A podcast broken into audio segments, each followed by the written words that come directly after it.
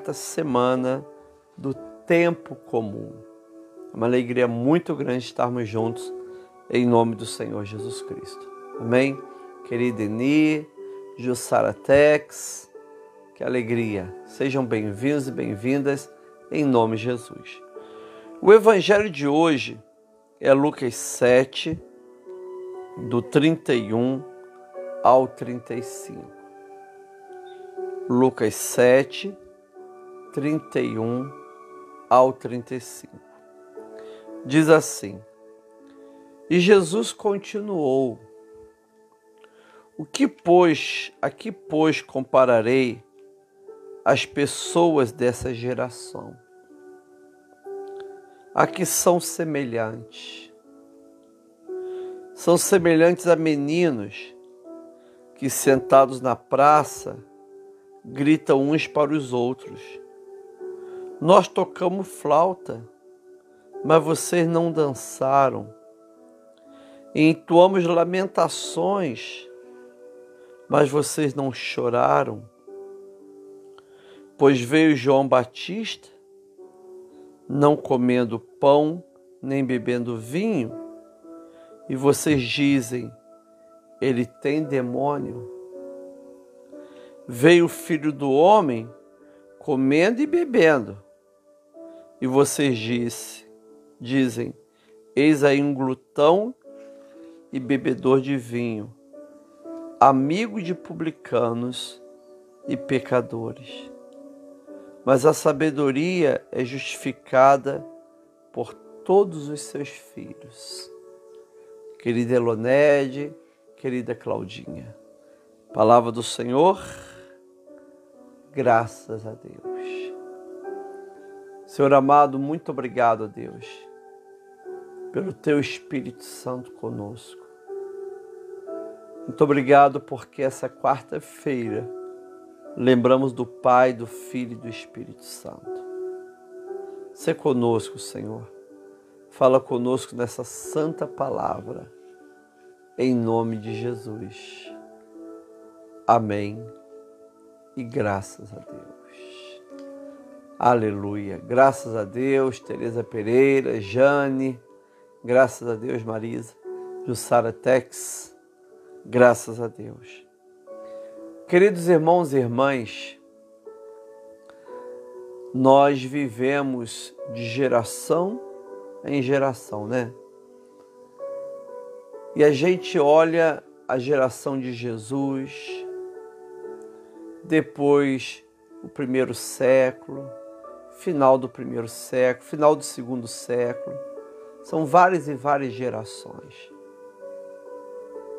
Nós olhamos hoje para a nossa geração, Bárbara, geração da tecnologia, do Facebook, do Instagram, do YouTube, do Google, né? geração da, de uma vida mais eletrônica, uma vida mais moderna,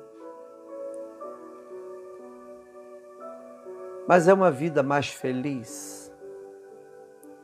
É interessante que o Evangelho de hoje, Iris, Jesus olha para a sua geração. Provavelmente aqui ele está falando dos mestres da lei, dos saduceus, ou ele está falando de todos. Ele olha para a sua geração. Jesus nasce no início do primeiro século e ele está agora se dirigindo para a sua geração. E ele começa dizendo assim: A que, pois, compararei as pessoas dessa geração? A quem são semelhantes?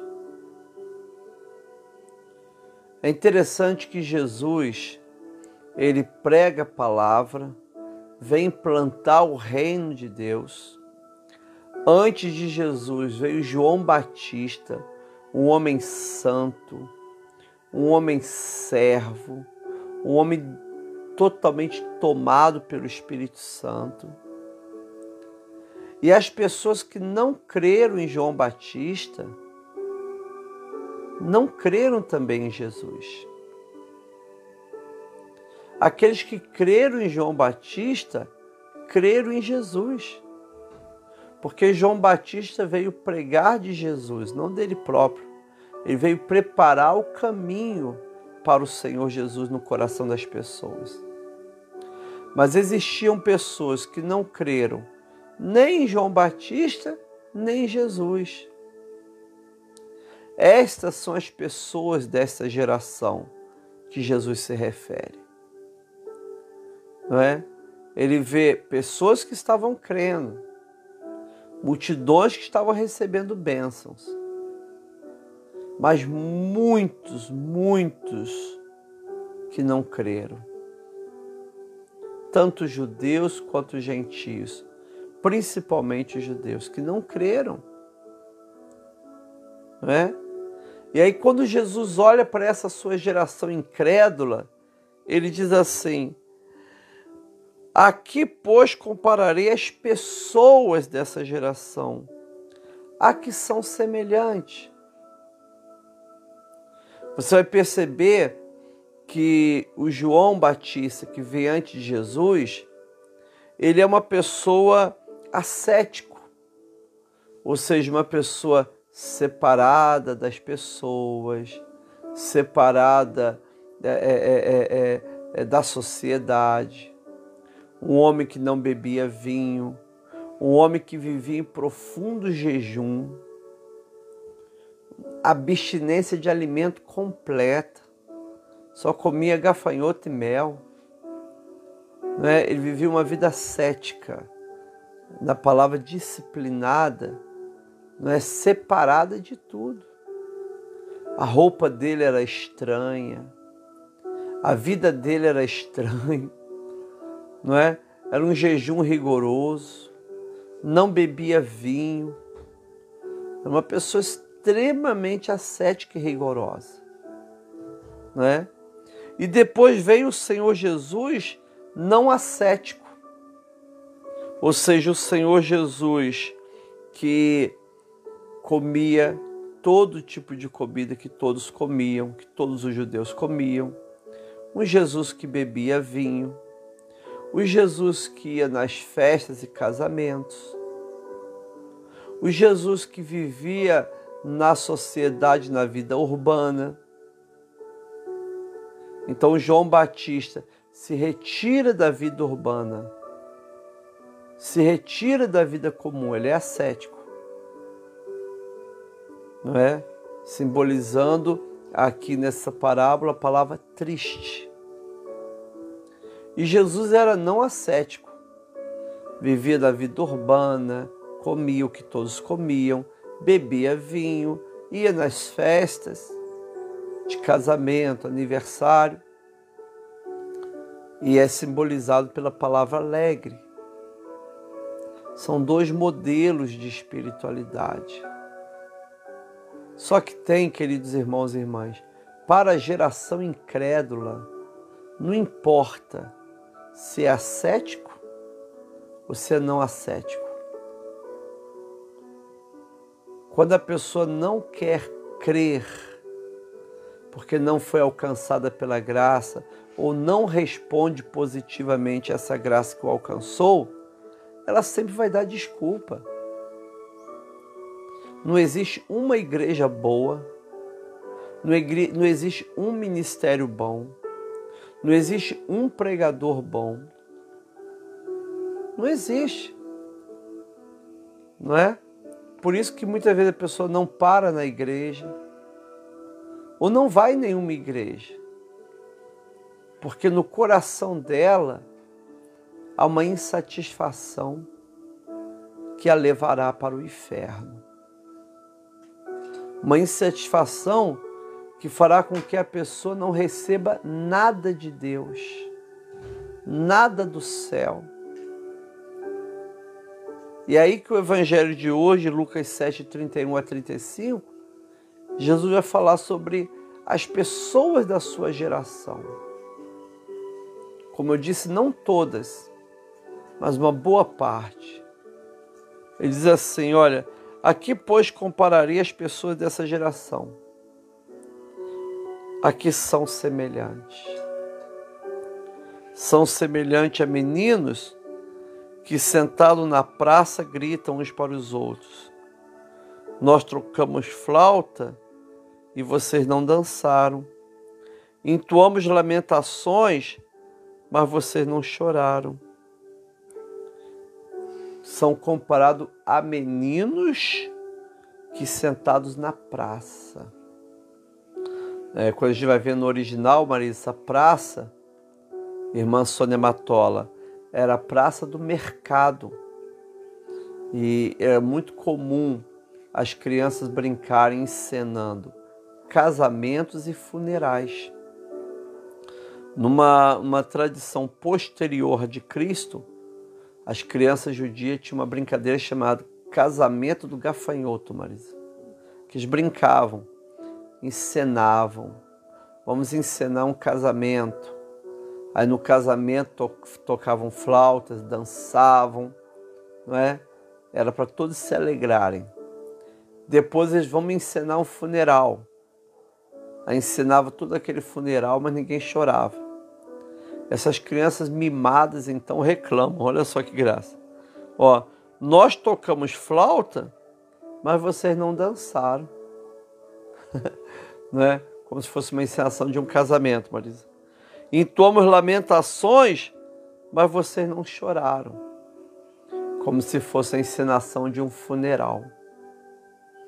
Essas crianças mimadas e tristes estão dizendo: olha, poxa, nós estamos aqui nesse, nessa praça do mercado, brincando de casamento, mas vocês não se alegram e nem dançam. Aí a gente brinca de funeral e ninguém chora. Jesus está usando essa figura para dizer o seguinte, queridos: aquela geração, as pessoas da geração de Jesus, eram pessoas que não respondiam às provocações de Deus. Pastora Daisy, a palavra provocação é colocar vocação, despertar vocação. Nesse sentido positivo da palavra, Jesus estava sempre trazendo provocações. Mas não havia despertamento na cabeça das pessoas. Quando as pessoas não querem, pode tocar dança que elas não vão dançar nem se alegrar, pode fazer uma encenação de um funeral que elas não vão chorar. São apáticas. É uma geração incrédula. Não é? É muito interessante isso, irmãos. Nós temos uma facilidade muito grande de sempre colocar a culpa nos outros de sempre encontrar defeitos na igreja para não assumirmos compromissos com a igreja. Essa é essa geração de Jesus. Será ser parecida com a nossa geração? Hein? Olha, são semelhantes a meninos que sentaram na praça gritam para os outros.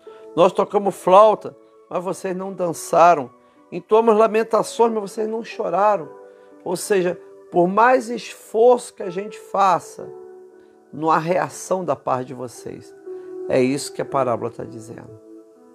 Porque Jesus vai explicar, olha, pois veio João Batista não comendo nem bebendo vinho, e vocês dizem, ele tem demônio. Então João Batista, querida Lu, era um homem ascético, não é? Veio, não comia, não bebia vinho, não comia a comida que as pessoas comiam, vivia uma vida de jejum, uma vida com uma roupa estranha, pregando uma palavra, e aquelas autoridades que aqui simbolizaram nas pessoas dessa geração dizem: ele tem demônio, não é? Ao invés de chorarem, se lamentarem pelos seus pecados, diziam ele tem demônio. E essa declaração, Patrícia, ele tem demônio, era uma declaração que fazia com que a pessoa fosse condenada pela lei. Você sabia que o endemoniado, Marisa, na maioria das vezes, ele era comparado a um feiticeiro e algumas vezes era apedrejado até morrer? Não é? Então João Batista vem pregando a palavra em jejum, não bebendo vinho, numa vida cética, morando no deserto, junto a, a, a, ao Rio Jordão. E essas autoridades, esses incrédulos, diziam: ele tem demônio. Aí vem Jesus fazendo diferente. Vem Jesus, né, o filho do homem, comendo e bebendo vinho. E eles dizem: Eis aí um glutão e bebedor de vinho, amigos de publicano e pecadores. Então Jesus não era, não tinha uma vida cética. Ele bebia vinho, comia, sentava com pecadores, com publicanos, acolhia as pessoas, tinha uma vida urbana, vestia a roupa que todos vestiam, não é? Se aproximava das pessoas, ia em casamentos, conversava com publicanos, com pecadores, era uma vida alegre, ou seja, não ascética. E eles diziam: esse aí é um comilão, glutão e bebedor de vinho e amigo de pecadores. Então, olha só que interessante, que coisa complexa, Ana Lúcia Alves. Não é? Se Jesus fosse como João Batista, ascético, não comendo, em jejum, se afastando de tudo, eles iriam falar o quê? Tem demônio. A lei condena feiticeiro. Se Jesus viesse bebendo vinho, comendo, sentando com publicano e pecadores, ia ser chamado de glutão e comelão, glutão e bebedor de vinho, que também a lei condenava, Marisa. Não é? Ou seja, as pessoas, essa geração, não queria se converter, queria acusar para que pudesse continuar na sua vida de marasmo, na sua vida sem tomar atitude e sem tomar decisão. É isso que acontece, irmãos e irmãs, com muitas pessoas. Pode aparecer na frente dela a pessoa mais com, com a seta, o mais aceta, o mais disciplinado. Não é aquela pessoa, o João Batista acho que era muito magrinho, hein? Aquela pessoa fininha, não é? E, e com cabelo grande, provavelmente é nazireu, né? Cabelo grande, barbão, tá cheio de demônio. Nós não queremos nos converter porque esse homem está cheio de demônio. Aí aparece Jesus com uma roupa comum, não é? Forte, com aquele braço musculoso, de tanto trabalhar na, na, na marcenaria. E aí ele falou: olha, bebia vinho, comia com todo mundo, ia nas festas. Aí olha para essa pessoa e fala: Isso aí é um, um pecador, glutão, bebedor de vinho, amigo de publicanos e pecadores. Não é? O João Batista aceta, Jesus não ascético. E aí, amados irmãos e irmãs, João Batista, simbolizado por esse cântico de lamentação, Jesus Cristo simbolizado como essa flauta para alegria e para dança. Mas as pessoas que escutam João Batista e que escutam Jesus são como essas crianças que não fazem nada diante de uma música alegre e diante de uma lamentação são insensíveis à voz do Espírito Santo, insensíveis à ação de Deus, insensíveis à, à, à ação da graça. não é? Dão desculpas. Aquele que não quer assumir um compromisso com Deus, que não quer assumir um compromisso com a igreja de Jesus, com a noiva do Cordeiro, são pessoas que vão dando desculpas, não é? Vão dando desculpas. Dá desculpa para não ir à igreja, dá desculpa para não ler a Bíblia, dá desculpa para não orar, dá desculpa para não assumir compromissos com a igreja do Senhor, dá desculpa para não entregar o dízimo, para não entregar a sua oferta, para não se batizar. As pessoas vão dando desculpas, não é? Jesus diz assim: a quem, pois, compararei as pessoas dessa geração? A quem são semelhantes? Aí a pergunta que a gente faz é o seguinte, Marisa: como está hoje a nossa geração? Não é? Como está a nossa geração?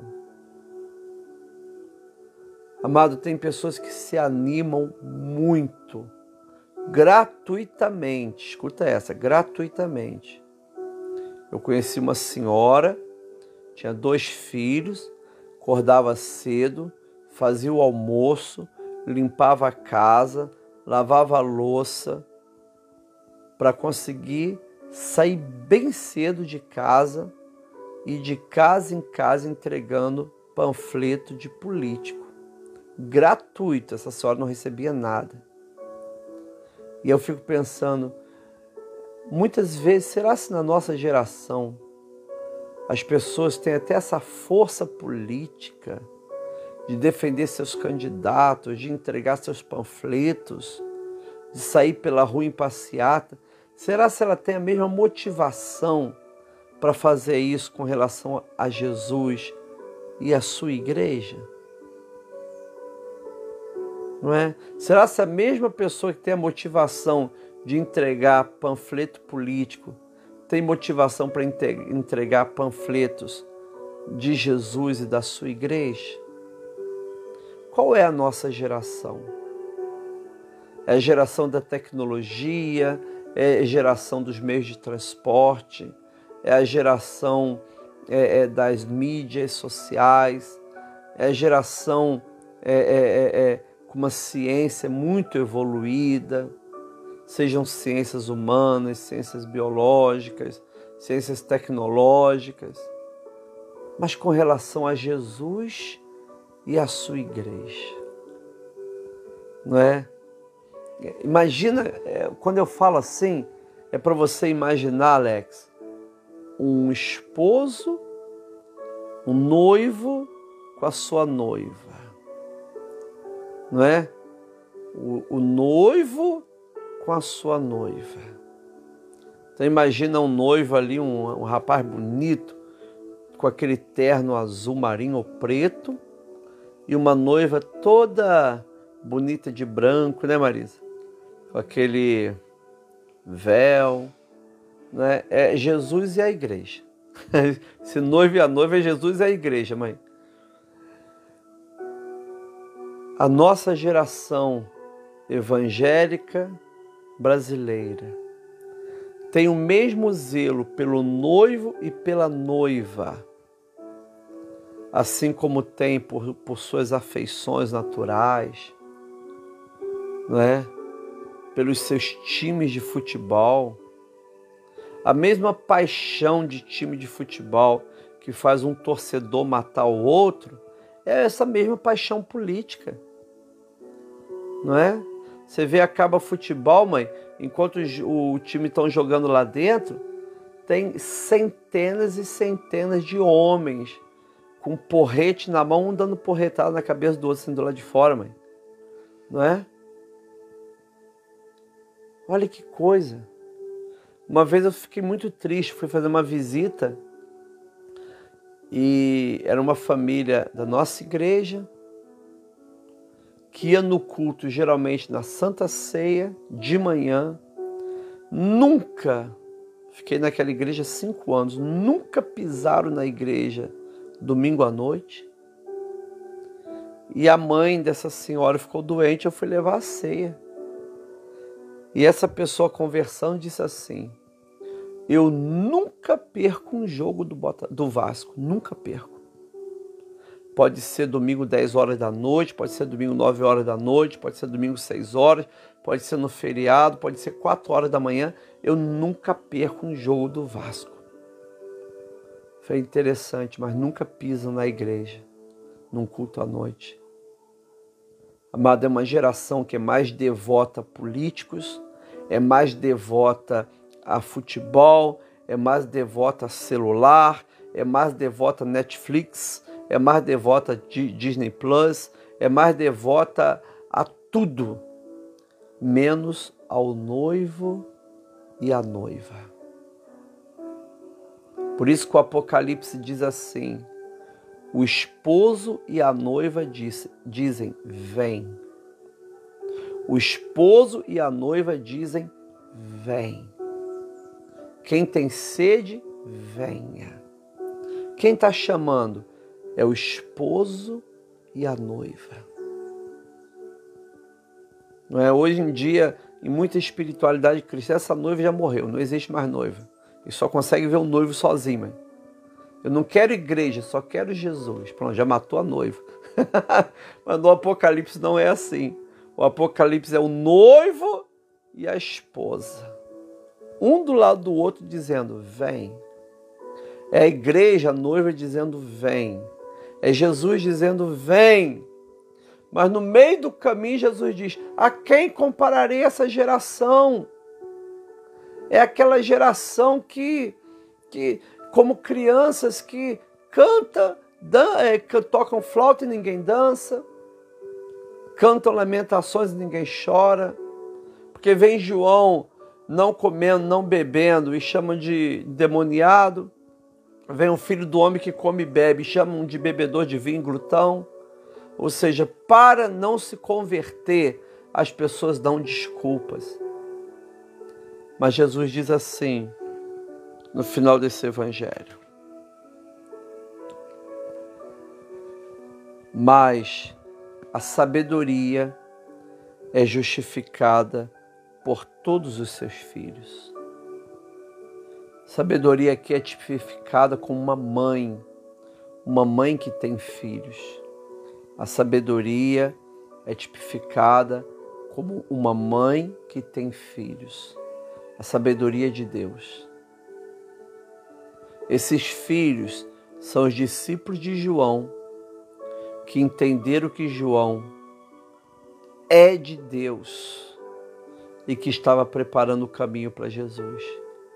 Esses filhos aqui são os discípulos de Jesus que entenderam que Jesus é Deus e veio implantar a salvação.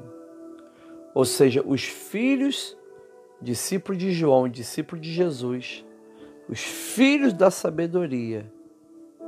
Aleluia. Justifique essa sabedoria. Mas a sabedoria é justificada por todos os seus filhos. Jesus está dizendo: olha os filhos de João, os filhos do Filho do Homem. Olhe os seus discípulos fiéis, santos e santas de Deus toda essa sabedoria de João e do Filho do Homem.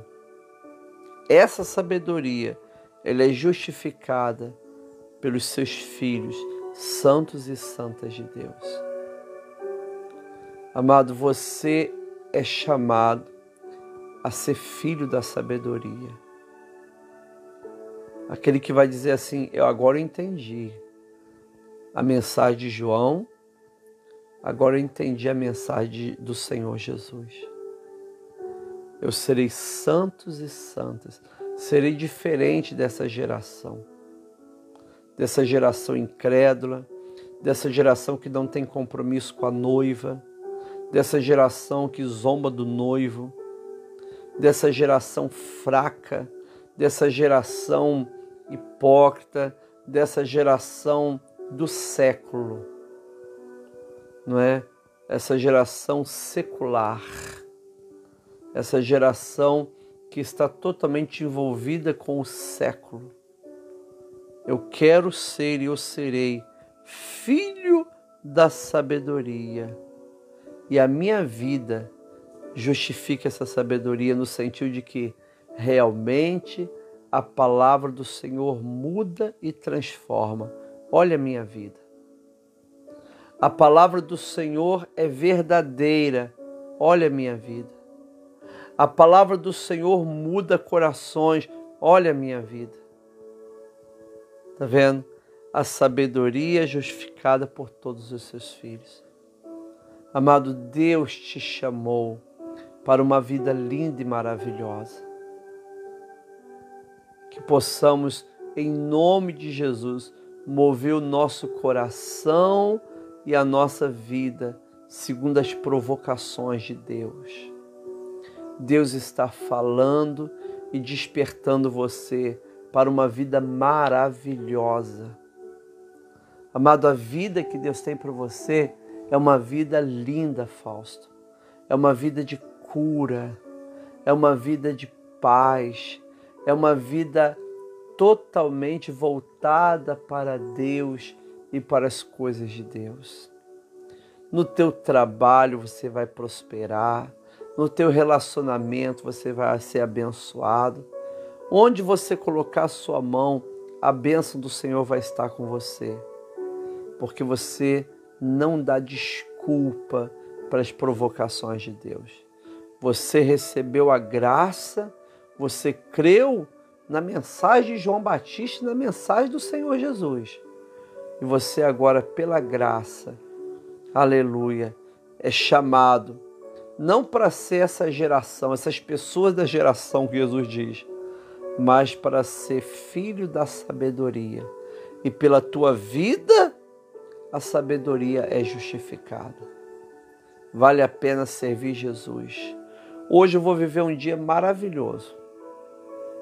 Com dinheiro, sem dinheiro, com isso, sem aquilo, não importa. Meu dia hoje vai ser maravilhoso, porque eu sou filho da sabedoria. E com a minha atitude, com a minha fé, eu vou justificar a sabedoria dizendo: realmente a ação de Deus é verdade na minha vida. Eu estou escutando agora o noivo e a noiva. o noivo e a noiva dizem: Vem. Jesus e a igreja. Eu estou escutando Jesus e a igreja. Vem! Como diz o Apocalipse, eu recebo a voz e serei abençoado. Em nome do Pai, do Filho e do Espírito Santo. Você é um diferencial nessa geração de hoje. Você é filha do Evangelho, filho do Evangelho. E aí eu vou parafrasear, mãe mas o Evangelho é justificado por todos os seus filhos e filhas. Amém? Esta é a palavra do Senhor.